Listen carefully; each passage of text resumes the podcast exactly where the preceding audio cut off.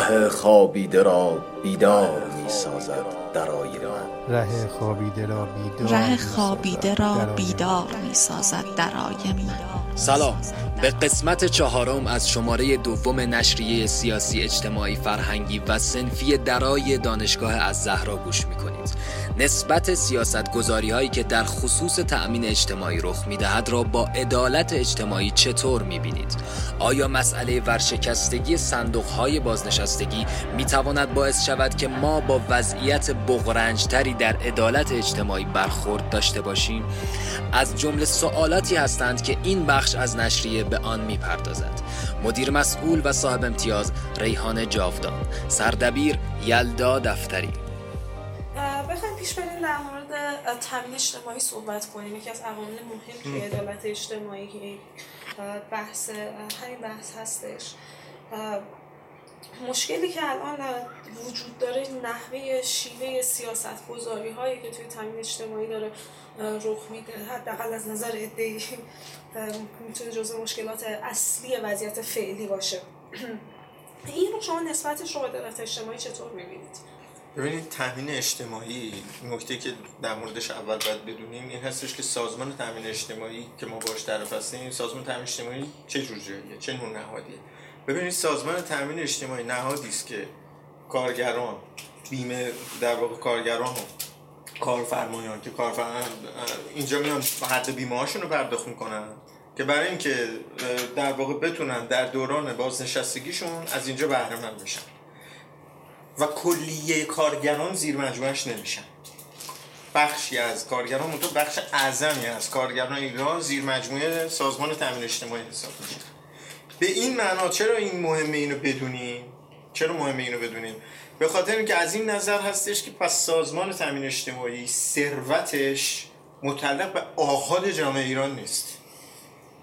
متعلق از ثروت این جامعه به در واقع اون نیروی کاری که داره اونجا بیمه در واقع حق بیمه رو داره در واقع پرداخت می‌کنه. اتفاقی که ولی در مورد این سازمان میفته اینه که رئیس این سازمان رو کی می‌ذاره؟ وزارت کار و دولت میان تعیینش می‌کنن که کی بیاد رئیسش در واقع بشه و هیئت مدیرش رو در واقع میچینن. هیچ نقشی بیمه گذاراش ندارن در در واقع اینکه بیان اونجا انتخاباتی برگزار بشه از خودشون نیروهایی رو بذارن در واقع اونجا. این خودش اولا مسخره ترین امر حقوقی است که پیرامون مسئله سازمان تامین اجتماعی داریم. به این معنیه که بله من, من هم با دول با سیطره دولت مخالفم. منتها با سیطره دولت به عنوان گفتم جزی از بازیگر بازار. یعنی دقیقا اینجا هم همون اتفاق داره میفته دولت کاری که اومده انجام داده اینه که سلب حق تعیین حق سرنوشت کرده. از در واقع کسانی که زینف هستن از به اعتبار پول هایی که دارن پرداخت می‌کنن از اون سازمان. به این معنا این پول ها در واقع جمع میشه. شرکت سرمایه گذاری وجود داره به نام شستا که از طریق این شرکت سرمایه گذاری برای چی این شرکت سرمایه گذاری هست؟ به ظاهر برای این باید باشه دیگه. این پولا رو جمع بکنه بره توی تولید سرمایه گذاری بکنه اوایدش برگرده بتونه با این اواید مستمری ها رو در واقع پرداخت بکنه. به همین خاطر است که ما اسم شستا رو تو بسیاری از پروژه ها می‌دونم پتروشیمیا چی و چی و چی و چی در واقع می‌بینیم. این که این پول ها چطور توی کدام حوزه های از تولید جریان انداخته بشن با چه نوع از قراردادهایی چون پولای سپرده هایی که به سرا گذاشته شده دیگه و بناس قراره از طریق اینا مستمری پرداخت بشه. چطوری میشه که این زینف ها تصمیم گیرنده نباشن در موردش؟ و در نهایت یه حرکت در واقع عجیب و غریب بیاد شستا بگه که من در واقع می‌خوام بیام انقدر رو بزنم تو بورس. وردارم ببرم در واقع سهم بفروشم.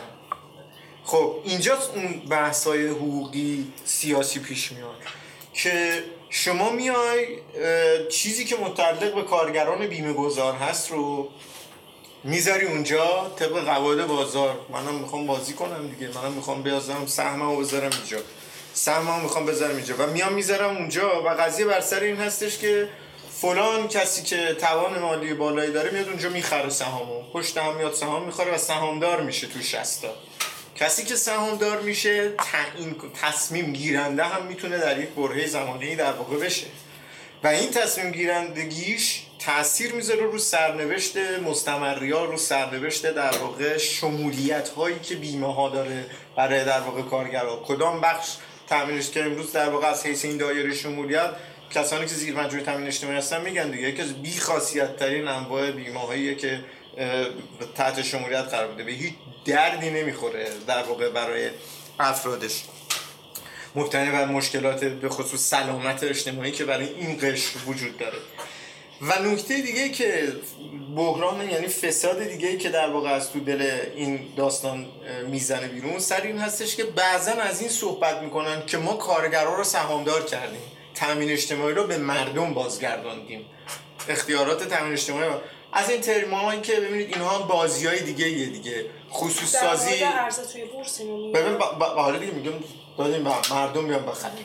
و یکی از بازی های باز ترمینولوژی که اینجا باز وجود داره این هستش از اصطلاح اینو احمدی نژاد باب کرد. مردمی سازی. دولتی نمی‌کنه اقتصاد و خصوص سازی هم اگر یه ذره بار کلمه مشکل داره مردمی سازی می‌کنه. و این مردمی سازی یعنی چی؟ یعنی شکوندن حق تعیین سرنوشت. تا آن حد که اساسا بلا اثر است. اساسا در واقع میاد می‌کنه. میگه آقا من سهام این کارخونه رو دادم به خود کارگرا. هر کسی در واقع مثلا دو درصد سهم می‌بره. هر کس دو درصد داره سهم می‌بره. حالا قضیه بر سر اینه که یه روندیه دیگه. من وزن خوب نیست. بخوام سهاممو بفروشم. میام سهاممو میفروشم. یهو یه نفر پیدا میشه این وسط توانش داره هی سهام می‌خره. من می‌خره چون می‌دونه من نیاز به پول دارم میاد سراغم سهاممو می‌خره. سهاممو یکم می‌خره سهاممو یکم خره چون محدودیت خرید و فروشم طبق بازار آزاد نباید بذاریم دیگه. محدودیت گذاشتن یکی از کارهای بعدی که بعضی وقتا دولت می‌کنه. میگه آقا تو بیشتر از اینقدر حق نداری بفروشی. آقا بذار بفروشی چیکار داری؟ حق خودش مال خودش دوست داره بفروشه. میفروشه میفروشه این میفروشه اون میفروشه اون میفروشه و یهو در واقع اتفاقی که میفته ما با چی مواجه میشیم این که 50 درصد سهام یک کارخونه یه نفر گرفته. کارگرا چرا فروختن؟ با اختیار خودشون فروختن. کسی زور اسلحه نذاشته بود پشت سرشون که. اینجا دیگه کسی گفته نم... این گفته نمیشه که چرا بابا زور اسلحه پشت سرشون بود؟ اون زور اسلحه گرسنگیه. اون زور اسلحه نداریه. و به خاطر اینه که من تم میدن بیار واقع بیام اون سهاممو بفروشم. و چی میشه؟ امکان من برای حق تعیین سرنوشتم که رقم بزنم در واقع تو قضیه بر سر این هستش که یه بازی با کلمه آزادی انتخاب میشه اینجا. یه بازی داره با کلمه آزاد. تو آزادی پدر خودت را درآوری. بحث حق بدن هم مثلا اینجا میاد. تو آزادی بهن خودت را سرویس بکنی. ولی اینکه آزادی تو چه طبعاتی این آزادی تو در این که خودتو نابود بکنی چه طبعاتی می‌تونه به بار بیاره اینش بررسی انگار ما داریم انتظایی یه نفر رو بررسی می‌کنیم. واحد تعلیم یه نفر رو. نه واحد تعلیم اون جامعه است. که من بیام بگم که ایرادی نداره. شما برو سهامتو بفروش. آزادم هستی. اون یکی هم آزاده. اون یکی هم آزاده.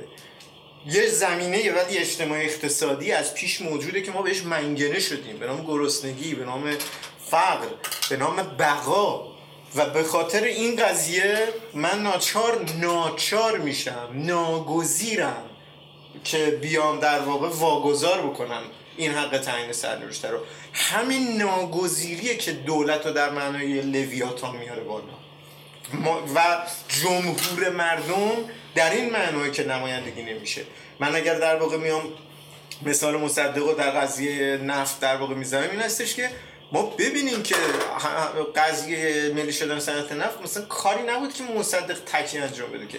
اعتصابات گسترده کارگرای نفت تا همون دوره که شما میفرمایید من اطلاعی ندارم ازش. به خاطر وضع اسفباری که داشتن ناو جنگی شرکت در واقع شرکت های نفتی توی جنوب برداشتن آوردن اینجا.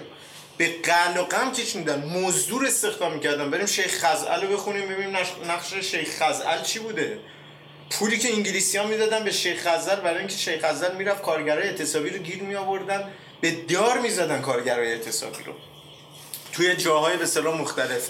و این نیروی کار و اعتصابا و مقاومت ها و کشته های فراوانی که در راه مبارزه با استثماری که شرکت های خارجی می‌کردن اونجا انجام شد بر مدار این مبارزه است که مصدق هم می‌تونه بره دعوی حقوقی بکنه و در نهایت هم نفت و در واقع ملی بکنه.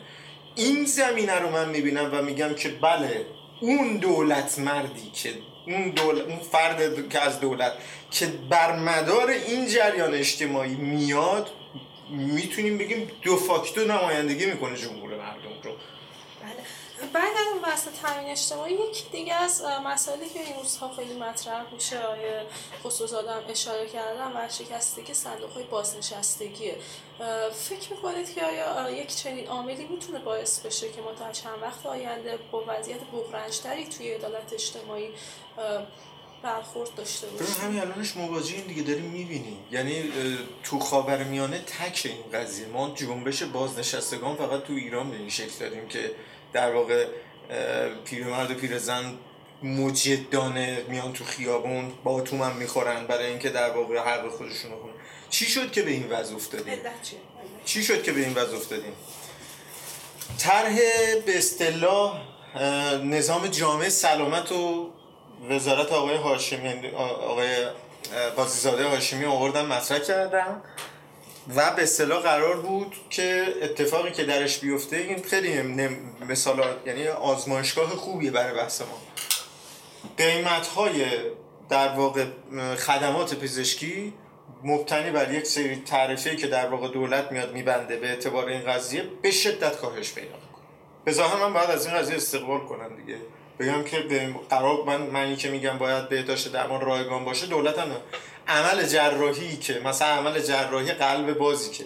سی میلیونه رو دولت به اعتبار این قضیه کرد چقدر؟ کرد پنج میلیون.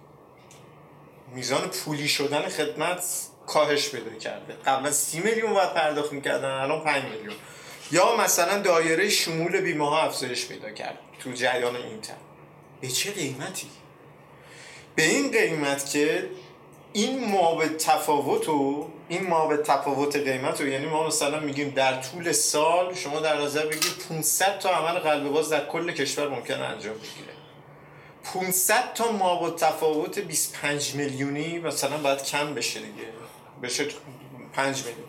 این ما با تفاوت رو به وسایل تولید یعنی اون وسایل پزشکی که هست دستمزد نیروی کاری که اون کار رو انجام میده رو برای حساب بکنیم ما با تفاوتی وجود داره دیگه.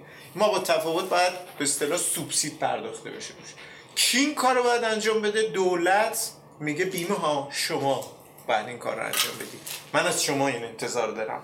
یه بخشش خودم تعمین می‌کنم یه بخشش شما باید مسئولیتش رو بگیریم. بیایم و این پرداخت رو انجام بدیم بیمه ها شرکت این در واقع این بیمه که در واقع این صندوق هایی که در واقع باید بیان این مسئولیت رو به وجود یعنی دولت با صندوق به شکل جیبش برخورد کرد.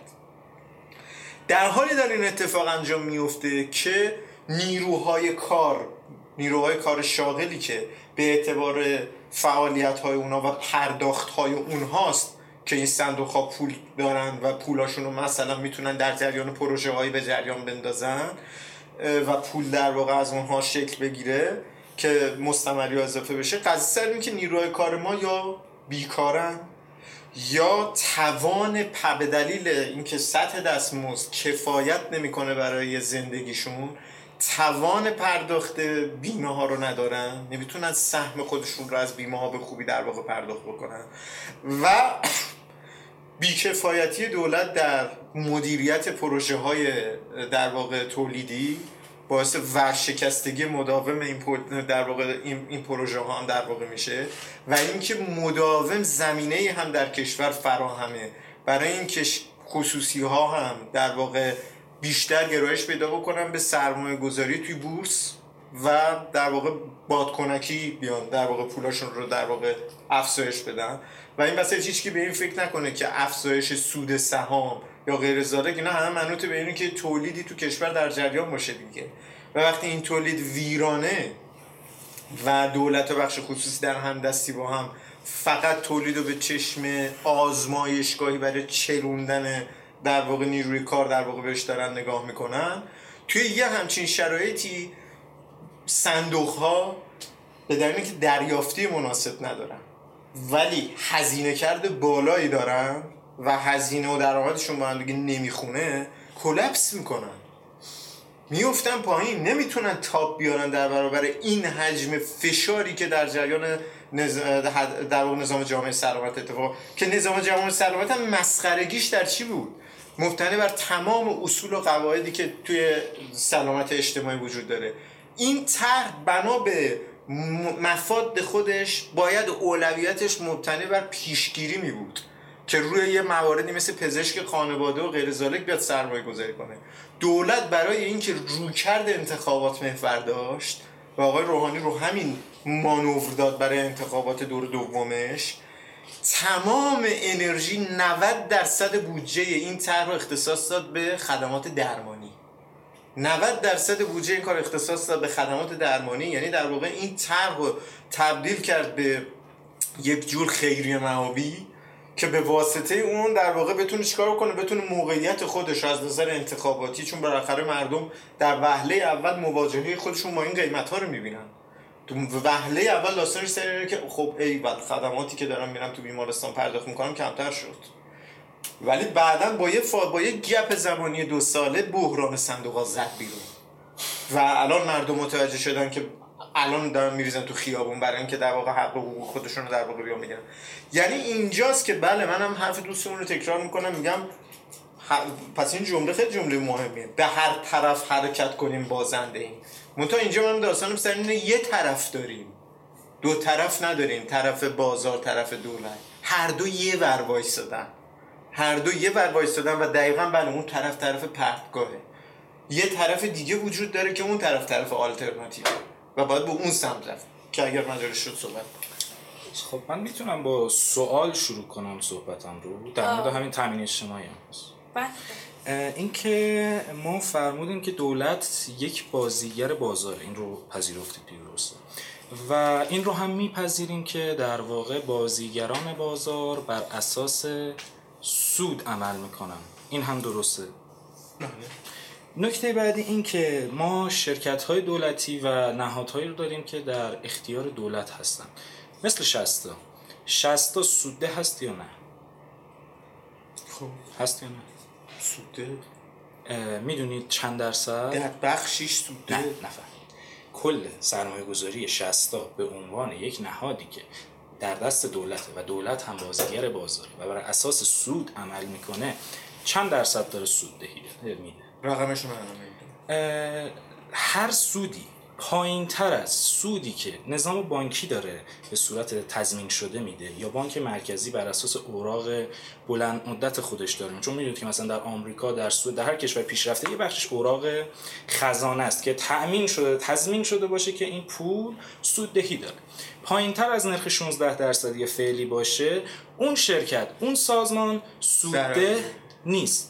این رقم برای سال گذشته دو درصد بوده تو 60 خب این نکته رو در مد نظر داشته باشید یعنی یک بازیگر بازاری.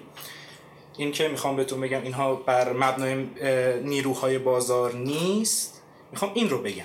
یک بازیگر بازاری که ادعا می‌کنن بر اساس سود عمل می‌کنه تقریبا قریب به سی ساله که داره با ضرر به کار خودش ادامه میده. این نکته اول زمانی که من دارم میگم که دولت و نیروی سیاسی و نیروی بازار با هم تفاوت دارن اصلا نقطه و اون پاسخ رو- می‌دونم. شما صحبت. بفرمایید من اه، نکته بعدی که در مورد این موارد می‌خواستم بهتون اشاره بهتون بگم. در مورد بد بودن قانون کار صحبت کردم. خب در قانون کار کارفرما مجبور شده که به تامین اجتماعی پول بده. یعنی اصلا کارفرمایی که کارگرش رو بیمه به غیر از بیمه تامین اجتماعی بکنه البته این رو هم بگم ما امکان ایجاد کردن یک بیمه در واقع تامین یه صندوق جدید بازنشستگی نداریم. این یک. چون همشون در واقع زیل وزارت کار چیز میشن تعریف میشن و شما اجازه نداری اینجا بیای سرمایه گذاری کنی. معمولا حالا اینکه میگن آره بیاید مجوز بگیرید. ولی خب در عمل این امکانات به بیمه ها و صندوق های بازنشستگی خارجی هم دسترسی نه. یعنی باز هم اینجا یک محدودیت دولتی داریم که دولت به واسطه انحصار بیاد و اون در واقع صندوق ناکارآمد بدون سود خودش بدون سود برای پرداخت کننده ها و اون حق بیمه دهنده ها رو ادامه بده. پس می‌بینیم که اینجا باز این دولت با اون محدودیت هاش یعنی با اون محدود کردن نیروهای بازاره که داره اون حیات خودش رو ادامه میده و اون قدرت خودش رو بر جامعه واقع حفظ می‌کنه. و من یه نکته رو خیلی تعجب کردم و این رو واقعا دوست دارم. مستندی هست مثل بمب ساعتی. این رو دوست دارم که حتما چند بار با دقت ببینیدش. در مورد همین صندوق بازنشستگیه. یه بار هم گفتم اینکه علوم اجتماعی به دنیای اعداد ارتباطی نداره خیلی ایرادات زیادی رو ایجاد کرده ایرادات خیلی پیش پا افتاده. هزینه کل اون داستان طرح تحول سلامت چقدر بود آقای؟ الان من نه خب. درصد عددی ندارم. نه می‌خوام حتی درصدش رو هم نسبت به کل مثلا هزینه های صندوق تامین اجتماعی نمی‌دونیم این رقم قبل از در در هنگام شروع چهار هزار میلیارد تومن بوده. و در سالی که فکر کنم سال 98 بود که یک جورایی به محاق رفت این داستان در به حدود 16 هزار میلیارد تومن رسید. می‌دونید در واقع دریافتی صندوق تامین اجتماعی سالانه چقدر است؟ تامین اجتماعی اون یعنی بزرگترین صندوقی که ما داریم. سالانه چقدر داره؟ صندوق تامین اجتماعی. بله بله صندوق تامین اجتماعی. 400 هزار میلیارد تومن 16 به 400 هزار میلیارد تومن یک رقمی در حدودش فکر می‌کنم میشه 4 درصد. یعنی اصلا اون موضوعی که برای ورشکستگی این صندوق ها دارید مطرح می‌کنید به هیچ عنوان موضوعیت نداره. و اصلا دلیل ورشکستگی صندوق ها این موضوع نیست. ما 16 تا صندوق در این کشور داریم که از این 16 اینها صندوق ها یک شاخصی دارن به اسم شاخص به اسم ضریب حمایت فکر کنم. در واقع میاد میگه که صندوق باید چقدر افراد بهش پول پرداخت کنن و به چند نفر باید مستمری بده. میاد این شاخص رو چیز می‌کنه در واقع محاسبه می‌کنه و عددش معمولا باید بین 7 تا 5 باشه تا ما بگیم که وضعیت در واقع صندوق وضعیت مطلوبیه. از اون 16 تا صندوقی که گفتیم تقریبا 15 تاش ورشکسته شدن. یعنی مثلا صندوق بازنشستگی کشوری که خیلی وضعیتش خرابه یعنی مثلا در حد یک دهم دو دهم بدون که پنج باشه اون شاز تنها سازمانی که باقی مونده تنها صندوقی که باقی مونده صندوق با تامین اجتماعی و اون هم این مدت تقریبا دو سه سالی اومده زیر پنج. و در واقع زنگ خطر رو به صدا در آورده و با این ترکیب جمعیتی ایران به هیچ عنوان در واقع افق روشنی نداره و خیلی راحت این رو بگم که در سالهای آینده ما شاهد این خواهیم بود که افرادی که دارن در صندوق تامین اجتماعی سرمایه گذاری می‌کنن به دولت اعتماد کردن. کارفرماها مجبور شدن با قرارداد تحمیلی کار دولت به این صندوق پول بدن. همه پولشون سوخت میشه. این رو از همین الان بگم اگر اتفاق خاصی نیفته. و به این سمت داریم میریم. این از این لحاظ. در مورد نحوه کنترل این منابع صحبت کردیم. من می‌خوام بگم که خب وقتی مالکیت این صندوق رو ما به دولت سپردیم و این دولت در سال 86 دولت آقای احمدی نژاد این مستندی که براتون میگم مستند بمب ساعتی توضیح میده که دستمزد و مستمری مستمری در دستمزد که مستمری بازنشستگان صندوق ها بغیر از صندوق تامین اجتماعی در یک آن دو برابر میشه. و اینجا باز هم ما قواعد بازار داریم میگیم محاسبه سود. درسته؟ از این شرایط خارج میشیم و به جایی می‌رسیم که بدون اینکه چون می‌دونید که این مستمری که داره پرداخت میشه شرکت بیمه از قبل محاسباتی انجام داده. یعنی نرخ بهره رو در کشور در نظر گرفته در واقع دستمزدها رو در کشور در نظر گرفته رشد اقتصادی در نظر گرفته و تمام اینها باعث میشه که یک رقمی برسه و بگه آقا این رقم رو باید من پرداخت کنید که من تضمین کنم در فلان تاریخ به شما این رقم رو بدم. این که این این یک مناسبات بازاری و یک مناسبات سود محوره. این که دولت جمهوری اسلامی در سال 86 یک میاد و درآمد و اون مستقبل درآمد که نه هزینه ها و مستمری این صندوق ها رو یک جا دو برابر می‌کنه کجاش بر مبنای در واقع مناسبات بازار مناسبات سود محوره و کجا در واقع بر اساس مناسبات سیاسی دولت وقتی میگم با دولت بازیگر بازار نیست دقیقا به این مستاق ها می‌خوام اشاره کنم. پس اینکه در واقع بحث داستان صندوق ها رو بیایم مثلا بندازیم گردن داستان سلامت. این کار واقعیت به دوره بحث بحث مستمری هاست. از اون طرفم مناسبات این صندوق ها هم بازاری نیست. من مثالش رو همون اول زدم چون می‌دونستم پیش میاد. دولت سوئد یه به خصوصی سازی دستت و الان هم میگم 150 تا شما صندوق داری. یعنی اینکه بخوای تصمیم بگیری شما به عنوان کارگر بخوای تصمیم بگیری که در آینده چه مستمری بگیری حق انتخابش با شماست. یعنی شما می‌تونید برید از بین 150 تا شرکت یکی رو انتخاب کنید یا اصلا نه نمی‌خواید بیمه بشید اون پول رو می‌تونید سرمایه گذاری کنید انواع اقسام راه های مختلف برای سرمایه گذاری کردن وجود داره. و از اون مهمتر حتی به بازارهای جهانی هم دسترسی دارید. آقا من اصلا با دولت سوئد بازار سوئد رو قبول ندارم. می‌خوام برم سهام رو در مثلا لندن یا سوئیس بخرم. می‌خوام برم اونجا ملک این امکانات رو شما از در واقع قبل دارید. پس کل این داستان رو من دوباره ارجاع میدم به مناسبات دولتی و کنترل های دولتی بر این در واقع سازمان ها و اتفاقا تزلزل و تنزل اونها از بحث رعایت شاخص بازاری. البته این رو هم بگم ایشون این دو تا نکته این وسط گفتن که من الان یادم اومد.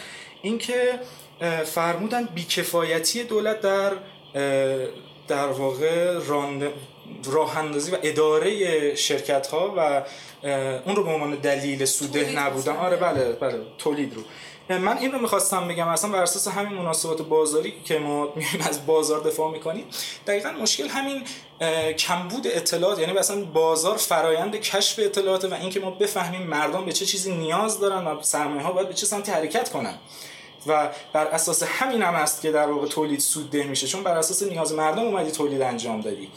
و اتفاقا تزلزل باز از این مناسبات بازاره که تولید دولتی نه فقط در ایران نه فقط الان یه جوری صحبت میشه که اینا مثلا تولید دولتی یه دیگه می‌تواند سوده باشه. نه دیر یا زود حتی برای مدتی هم. اگر سر پا باشه دیر یا زود دچار مشکل میشه. این بیکفایتی بیکفایتی ذاتی دولتی.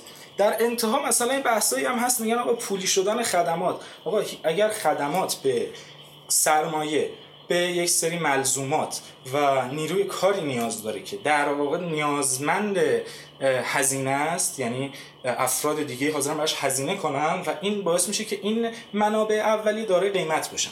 پس خدماتی که به این منابع اولیه احتیاج دارن خواه ناخواه قیمت دارن و به هیچ عنوان نمی‌تونن رایگان باشن. اینکه مثلا از این صحبت میشه که آقا فلان خدمت پولی شده پولی بود فقط پولش رو از شما به صورت چاپ در واقع اوراق و چاپ پول و کسری بودجه و مالیات و غیره و غیره از شما می‌گرفتن. یا مثلا ایجاد انحصار مثلا همین انحصار شکر 6000 میلیارد تومان درآمد برای دولته. مثلا که میگن دولت بیا برای ما بیشتر خرج کن. خب اوکی دو برابر می‌کنم این در واقع تعرفه رو. درآمدم هم مثلا از این ناحیه دو برابر میشه براتون بیشتر خرج خب یه جا دیگه جیبمون رو زدی. چون خلق ثروت و تولید اصلا مفهوم جی دی پی اینه. این که تولیده در واقع در همه حال یک عدد ثابته. اینکه دولت بخواد جای دیگه خرج کنه باید جای دیگه از یه بخشی از این ثروت بزنه. پس این موضوع که فلان خدمت اجتماعی که وجود داره اینه که بعضی از خدمات اجتماعی در واقع با بقای افراد سر و کار داره مثل بهداشت. اینها دیگه این حرفتون درسته ولی بحث بازارگراها هم اینه که در واقع دولتی که میاد دانشگاه رو در دست می‌گیره دولتی که میاد در واقع با مجوزدهی سختش برای آموزش پزشک انحصار ایجاد می‌کنه در بازار پزشکی. دولتی که قوانینش رو طوری عمل میاره که تعداد مراکز درمانی اصلا بحث رقابت و بحث در واقع همین سوددهی رو از بازار میاد حذف می‌کنه به جایی می‌رسه که این انحصار کمبود ایجاد می‌کنه این کمبود است که هزینه ها رو بالا می‌بره و این خدمت پزشکی رو به یک کالای لوکس تبدیل می‌کنه. در اون موضوع ارزان یا گران بودن خدمات پزشکی نیست رایگان بودنشه. خب من این رو دارم به من همین بحث رو الان اینجا گفتم. این ملزوماتی داره یا نه؟ یعنی این خدمات پزشکی هزینه داره یعنی اون پزشکی رایگان کار می‌کنه؟